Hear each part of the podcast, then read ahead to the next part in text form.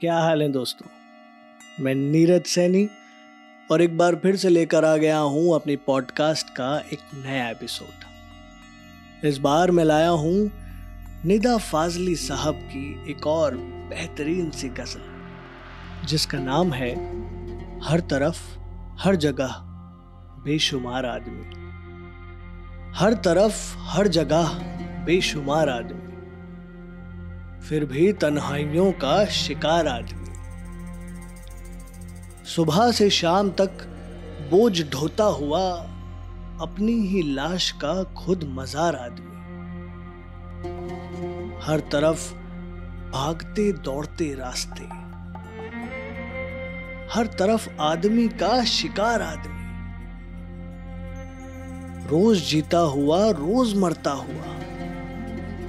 हर नए दिन नया इंतज़ार आदमी। घर की दहलीज से गेहूँ के खेत तक। चलता फिरता कोई कारोबार आदमी। ज़िंदगी का मुकद्दर सफ़र दर सफ़र। आखिरी सांस तक बेकरार आदमी।